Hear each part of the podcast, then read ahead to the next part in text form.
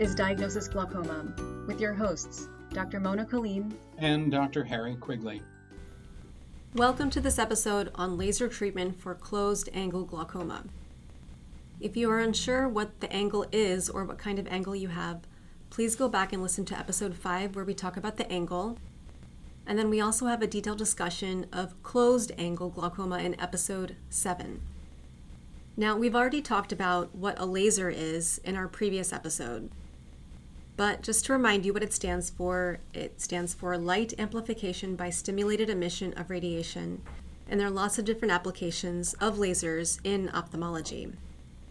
The ones we're going to talk about today are the ones that are used for angle closure and angle closure glaucoma. Well, Harry, we just had this long discussion about open angle glaucoma and the lasers for that. So, what makes this type of laser different? Well, really, the purpose of what an eye doctor is doing for angle closure glaucoma with a laser is quite different. For open angle glaucoma, we're using a continuous delivery of laser for about a fifth of a second, 80 times, to treat the angle of the eye to improve the outflow of water in the outflow system. So it's a very light, continuous, all the way around 360 degrees the front of the eye, and you wait six weeks to see if the eye pressure went down. Angle closure glaucoma, we are treating a disease in which the fluid can't get from the back chamber of the eye to the front chamber of the eye because it's blocked at the pupil, the round black opening. And in order to circumvent that block, we're going to make a single opening about a half a millimeter in diameter in the colored part of the eye in the iris. And the laser, as opposed to the continuous, like a flashlight laser that's used for open angle glaucoma, is a single pulse or multiple pulses, each one of which is delivered by the doctor in hopes of making a hole in the iris of the eye. Right. So, unlike with the laser treatment for open angle glaucoma, laser treatment and angle closure is the initial treatment of choice and that is because of the obstruction that is occurring. In an open angle, the drainage system is open, but here in this situation, there's something that's closing off the drain, and so we need to make an opening so that we can get fluid, the fluid from the eye that's building up behind the iris, and we want to get it out to the front. There are different mechanisms of angle closure glaucoma, and we've previously discussed those, so we'll reference episode number seven on angle closure. Mona, you know, it's interesting. Historically, people weren't quite sure why this angle closure glaucoma happened. And the earliest forms of the disorder that were recognized were very high pressures that happened suddenly. So, this is the part of angle closure called the acute attack or the acute crisis.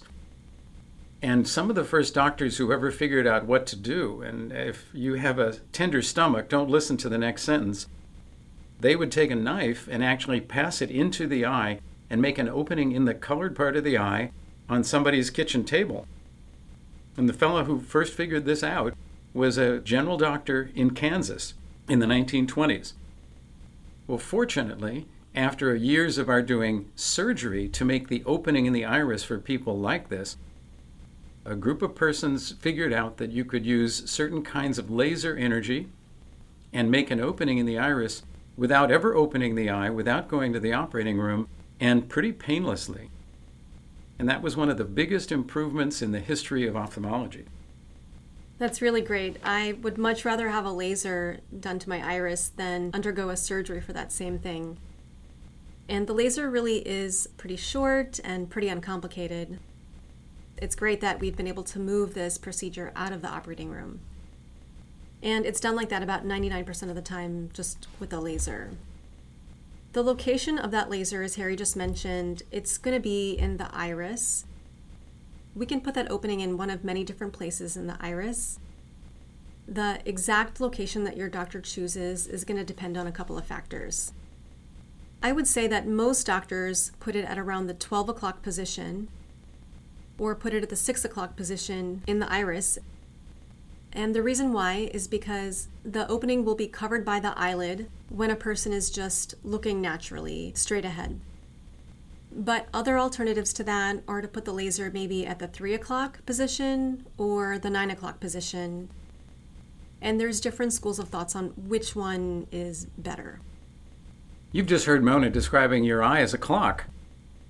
But of course, she's describing the position of the eye, and there's an interesting controversy about this because about 98% of people who have a laser iris iridectomy, a laser iris hole made, 98% of them have no symptoms or side effects from it whatsoever. By a week later, their eye, from their point of view, is exactly as it was before. But 1 or 2% of people began reporting to us that they had an interesting, funny, glary line that would appear around, let's say, a car headlight that you're staring at, or a little bit of shiny extra glare. When we began investigating this, the theory came about that, as Mona mentioned, with the laser iridotomy had been made in the upper part of the eye, right up near where your eyelid crosses your cornea, that there was a funny bending of light that came through the tear film where the lid meets the cornea, and that was being bent through the laser hole if the laser hole was at the 11 o'clock or the 1 o'clock position. So, some studies have been done, and people were randomly assigned to getting the laser hole made either on the horizontal, that is 3 or 9 o'clock, or up about 12 o'clock. And the first of those studies, done in European derived people in Canada, showed pretty conclusively that putting it at 3 or 9 o'clock was just fine and actually had about half the chance of getting this glary, funny sensation. Now, a subsequent study done in India found a slightly different set of results, but the environment in which the people live there is a massively sunny South Indian environment and their irises and eyes are a bit different from the average European derived or African derived person here in the United States. So we don't know the degree to which the answer is correct. But what I would say to you is follow your doctor's advice. And if Dr. Kaleem tells you that she's going to put it at 12 o'clock, you let her. In terms of risks and benefits, the risk of losing any vision from this treatment is almost zero. And it's a very low risk procedure. The benefit is, well, you could potentially avoid a surgery. And as we mentioned earlier, laser treatment really is the gold standard initial treatment for closed angle and closed angle glaucoma. Interestingly, people say, well, you're going to make an opening. If you do an appendectomy, you sew it shut and it heals shut. Why doesn't the iris hole heal shut? The front of the eye has a very interesting privilege in that it reacts quite differently to things unless the eye is a diseased eye. If the front of your eye had a very active healing response, it might actually heal shut the opening through which you normally see, the pupil. So the eye was designed with chemicals floating in the front of the eye that do a variety of things, but one of the effects they have is to block active healing. So if you don't have one of these very unusual kinds of angle closure glaucoma, if you're the typical person, once we make a hole, it's a hole for life. Now remember, it's not so big that somebody's going to be able to see it. It's not so big that something's going to leak out of your eye. All this is something that's going on in the interior structures of the eye. One of the ways that we also help to decrease the healing or scarring over is by treating patients with a steroid eye drop after the laser procedure is done. Inflammation is a side effect of this treatment. Bleeding is also a potential side effect, but is pretty uncommon and clears fairly rapidly. You probably wouldn't even notice it. The treatment takes maybe five minutes or so, and when it's done, we have everyone wait for about 45 minutes to an hour. Then we check their eye pressure and the front of the eye to check for inflammation and bleeding, and then you can go home. Your doctor will probably see you a few weeks later and do the gonioscopy procedure for you again to make sure that the angle has opened, and if it hasn't, you can have the treatment again. There should be a podcast on gonioscopy. Oh, yeah, there is one. Yes. I think we did that. we did. They can go listen to what gonioscopy is. You know, who gets this disorder are people who have narrow angles. And it turns out people who have narrow angles also have microscopically smaller eyes than everyone else. That's how angle closure happens. You can hear the podcast on angle closure if you want to hear about that. But in fact, in the majority of people, the angle is not as narrow after iridotomy as it was before. And that tells us in those persons we've really done something. Interestingly, there's a lot of people, as many as one quarter of people, who have iridotomy where the gonioscopy doesn't look any deeper than it did before, and yet their disease has been treated properly. And who do you think should be getting the laser iridotomy procedure? Should everyone with a closed angle or who's suspicious for having a closed angle have this laser peripheral iridotomy? We had a group of international experts in 2002 and 3 put together the world's information about the subject, and we decided we should distinguish between people who were only suspects for getting angle closure in the future and those who already had signs or effects of the angle closure that was now present in their eye. So we call it primary angle closure, the disease. And if you are a suspect for getting that, but you don't have it yet, you're a primary angle closure suspect. So a very important study was done to find out should suspects for primary angle closure who look narrow by gonioscopy but who don't have a abnormal pressure, they don't have any sign of damage to their optic nerve, what should be done? Should they have an iridotomy? And the way to find that out ideally is to treat one eye and not the other eye. And that's exactly what was done with 880 people treated in one eye, randomly chosen, and not the other one. And the good news after six years of that study was that very few of the untreated people had developed a disease. However, those who had the iridotomy had about twice the chance of avoiding the initial signs of developing the disease. So your chance was about 2% of getting the disease in six years if you didn't have the iridotomy, and it was under 1% if you did. So, is it effective? Yes. Is it needed in everybody? Probably no. So there are people who are a bit more likely to need it who are glaucoma suspects. And who do you think those are, Dr. Kaleem? Well, an individual who's a glaucoma suspect is someone who, on gonioscopy, I can't see the drainage system for half of the eye or more. If someone has an elevated eye pressure, or they have a large cup to disc ratio, so their nerve, their optic nerve, is looking suspicious for glaucoma. What Mona is actually describing now, then, are those who are beyond the area of suspect. In other words, you definitely need an iridotomy if something bad is already happening when you have a narrow angle. And if something bad in narrow angle disease could be that the pressure is already high, or that there are scars in gonioscopy view called peripheral anterior synechia.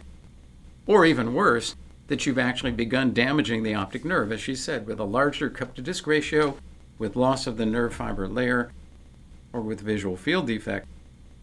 But if we come back for a moment to those primary angle closure suspects, we do have suspect patients who choose to have iridotomy even when they've heard that it's a pretty low chance that they're going to get the disease.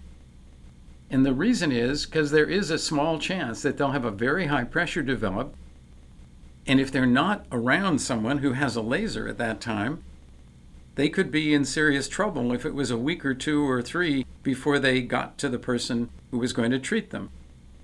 So if someone treks in Nepal all the time, we did appendectomies on some of the first astronauts that went to the space station so they wouldn't get appendicitis while they were up there, even though they didn't have signs of it. There are people who have family histories of angle closure with damage to the eye in their mom. Those persons almost surely should have iridotomy, even though they're only suspects. And then there are people who just would go to bed every night worried that it's going to be me. You know, I'm always the guy who it happens to. And I know you told me the chance that it's going to happen is very low, but I want the iridotomy anyway. I would say that the vast majority of suspects who hear this discussion say, why don't you just watch me every year? Because in that ZAP study that you were talking about, those who developed the initial injury didn't know anything was wrong. Their eye was still fine, and the doctor simply saw that something was going on by doing repeated gonioscopy. So that's what we do for those who don't get the iridotomy. They get an annual exam with gonioscopy. There's another kind of laser that we do for angle closure. It's different in the sense that it's used to treat kind of a unique type of angle closure called plateau iris syndrome. This type of laser is called laser peripheral iridoplasty. So, with this one, instead of creating a hole in the iris, we're kind of pushing the iris back. So, we're creating burns in the iris and pushing it away from the angle. Harry, can you tell us a little bit about plateau iris syndrome? It's a very interesting condition, and in 40 years of seeing people with glaucoma, I've seen it three times. So this is not a very common thing. But it's someone who has what looks like angle closure. We do an iridotomy, and then if you dilate their pupil, their pressure still goes high. So this is one unusual additional mechanism of how an eye can get glaucoma. And the treatment called iridoplasty was devised as one of the ways of managing this particular kind of glaucoma. It is sometimes used, it's treating the peripheral part or the outer part of the colored part of the eye. Again, it's painless. It's something that occasionally the iris looks quite different from how it looked before, and the cosmetic appearance of that can't be too happy. It has become much more common for us to talk to people about doing cataract surgery to fix this particular problem. You bring up a good point, which is cataract surgery, and if that can be used to treat angle closure. So the answer is yes.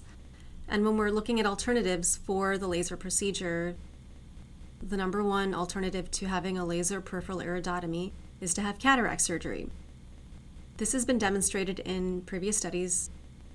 Cataract surgery can help treat angle closure because, remember again, the mechanics a closed angle, the drain is narrowed, and a cataract occupies space in part of that area, and so it can further narrow the angle and obstruct the flow of fluid.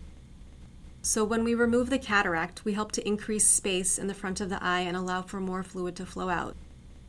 Now, that study that I just mentioned, the EAGLE study, that showed that people who had a cataract that maybe wasn't very thick still benefited from having the lens removed to help treat the angle closure. I'll tell you for myself, I'm a little more conservative. I will tell my patients to have the laser peripheral iridotomy and to wait on cataract surgery until the cataract is really thick enough, or we use the term ripe. And that's generally when the vision is 20/40 or worse, or when someone is having a lot of symptoms of a cataract.